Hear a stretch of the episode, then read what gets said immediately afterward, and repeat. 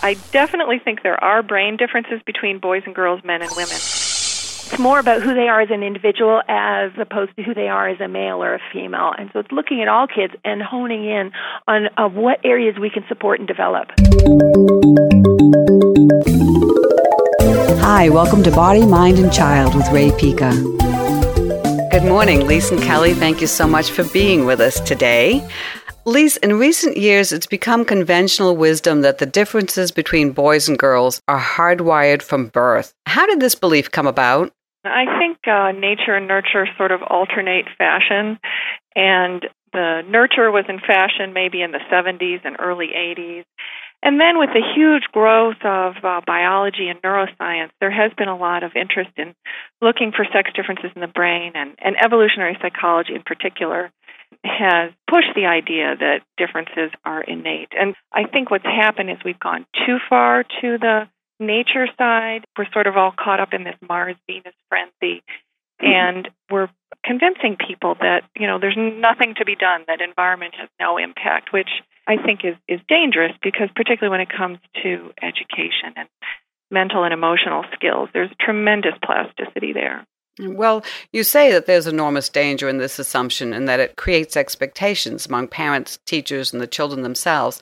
Tell us what sort of expectations and, and really where's the danger? Most studies that look at sex differences, if you rely on parent measures of differences, you'll you'll come up with larger differences than if you just test children objectively in something like verbal skill or um, empathy or even when it comes to math and English, parents expect their daughters to do better in reading and writing and their sons to do better in math at the beginning of school when in kindergarten there's no difference in math and there's just a very small difference in, in reading skills. So you think children live up to their expectations or, or fail to live up to expectations?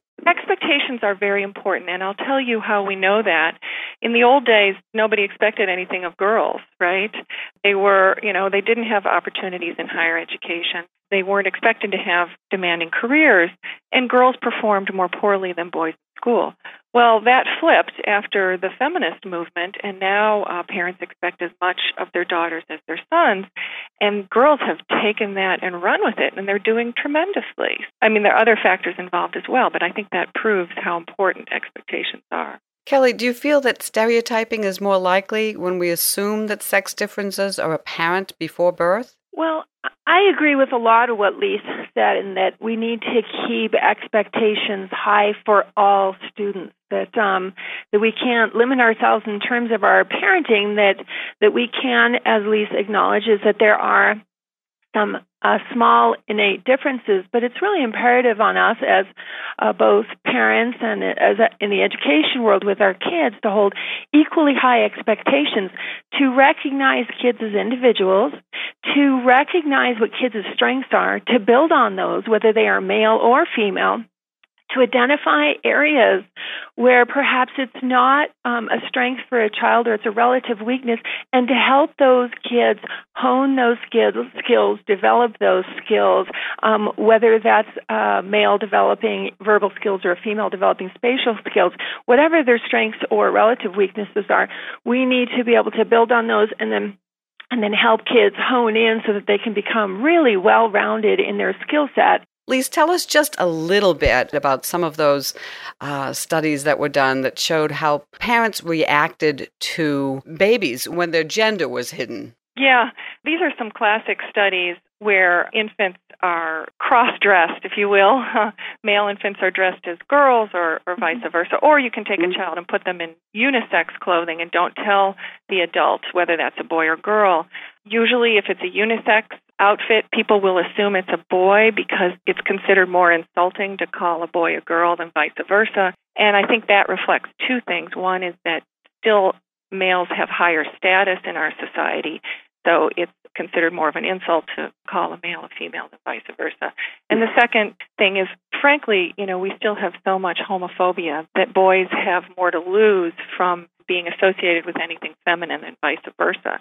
And you see that in children's toy preference. So something parents inevitably notice and which converts them to the hardwired side is that their children will gravitate towards different types of toys. It's not as dramatic, uh, once again, as parents perceive. Um, in fact, in infancy, uh, both boys and girls prefer dolls um, to other toys, and that's probably because children are hardwired to look for spaces. If there's anything hardwired, it's our social instincts because we are a, a highly social species, and a child couldn't make it if they didn't uh, attract their parents' attention. Well, and didn't and didn't parents uh, describe the boys and girls what they thought were the boys and what they thought were the girls in different terms? I mean, which uh, you know makes me think we are stereotyping children. Yes, if uh, an adult sees a child dressed as a girl, they tend to comment more on her appearance, uh, often more on her delicate features or fine fingers. Um, and if it's a boy, or they believe it's a boy, then usually the strength, the size, what a big boy, uh, intelligence is commented on more. So we have these attitudes, and you know, we grow up, we're exposed to men and women. We have very fixed stereotypes and it's very hard to suppress those. This has been proven in studies of racial stereotypes that no matter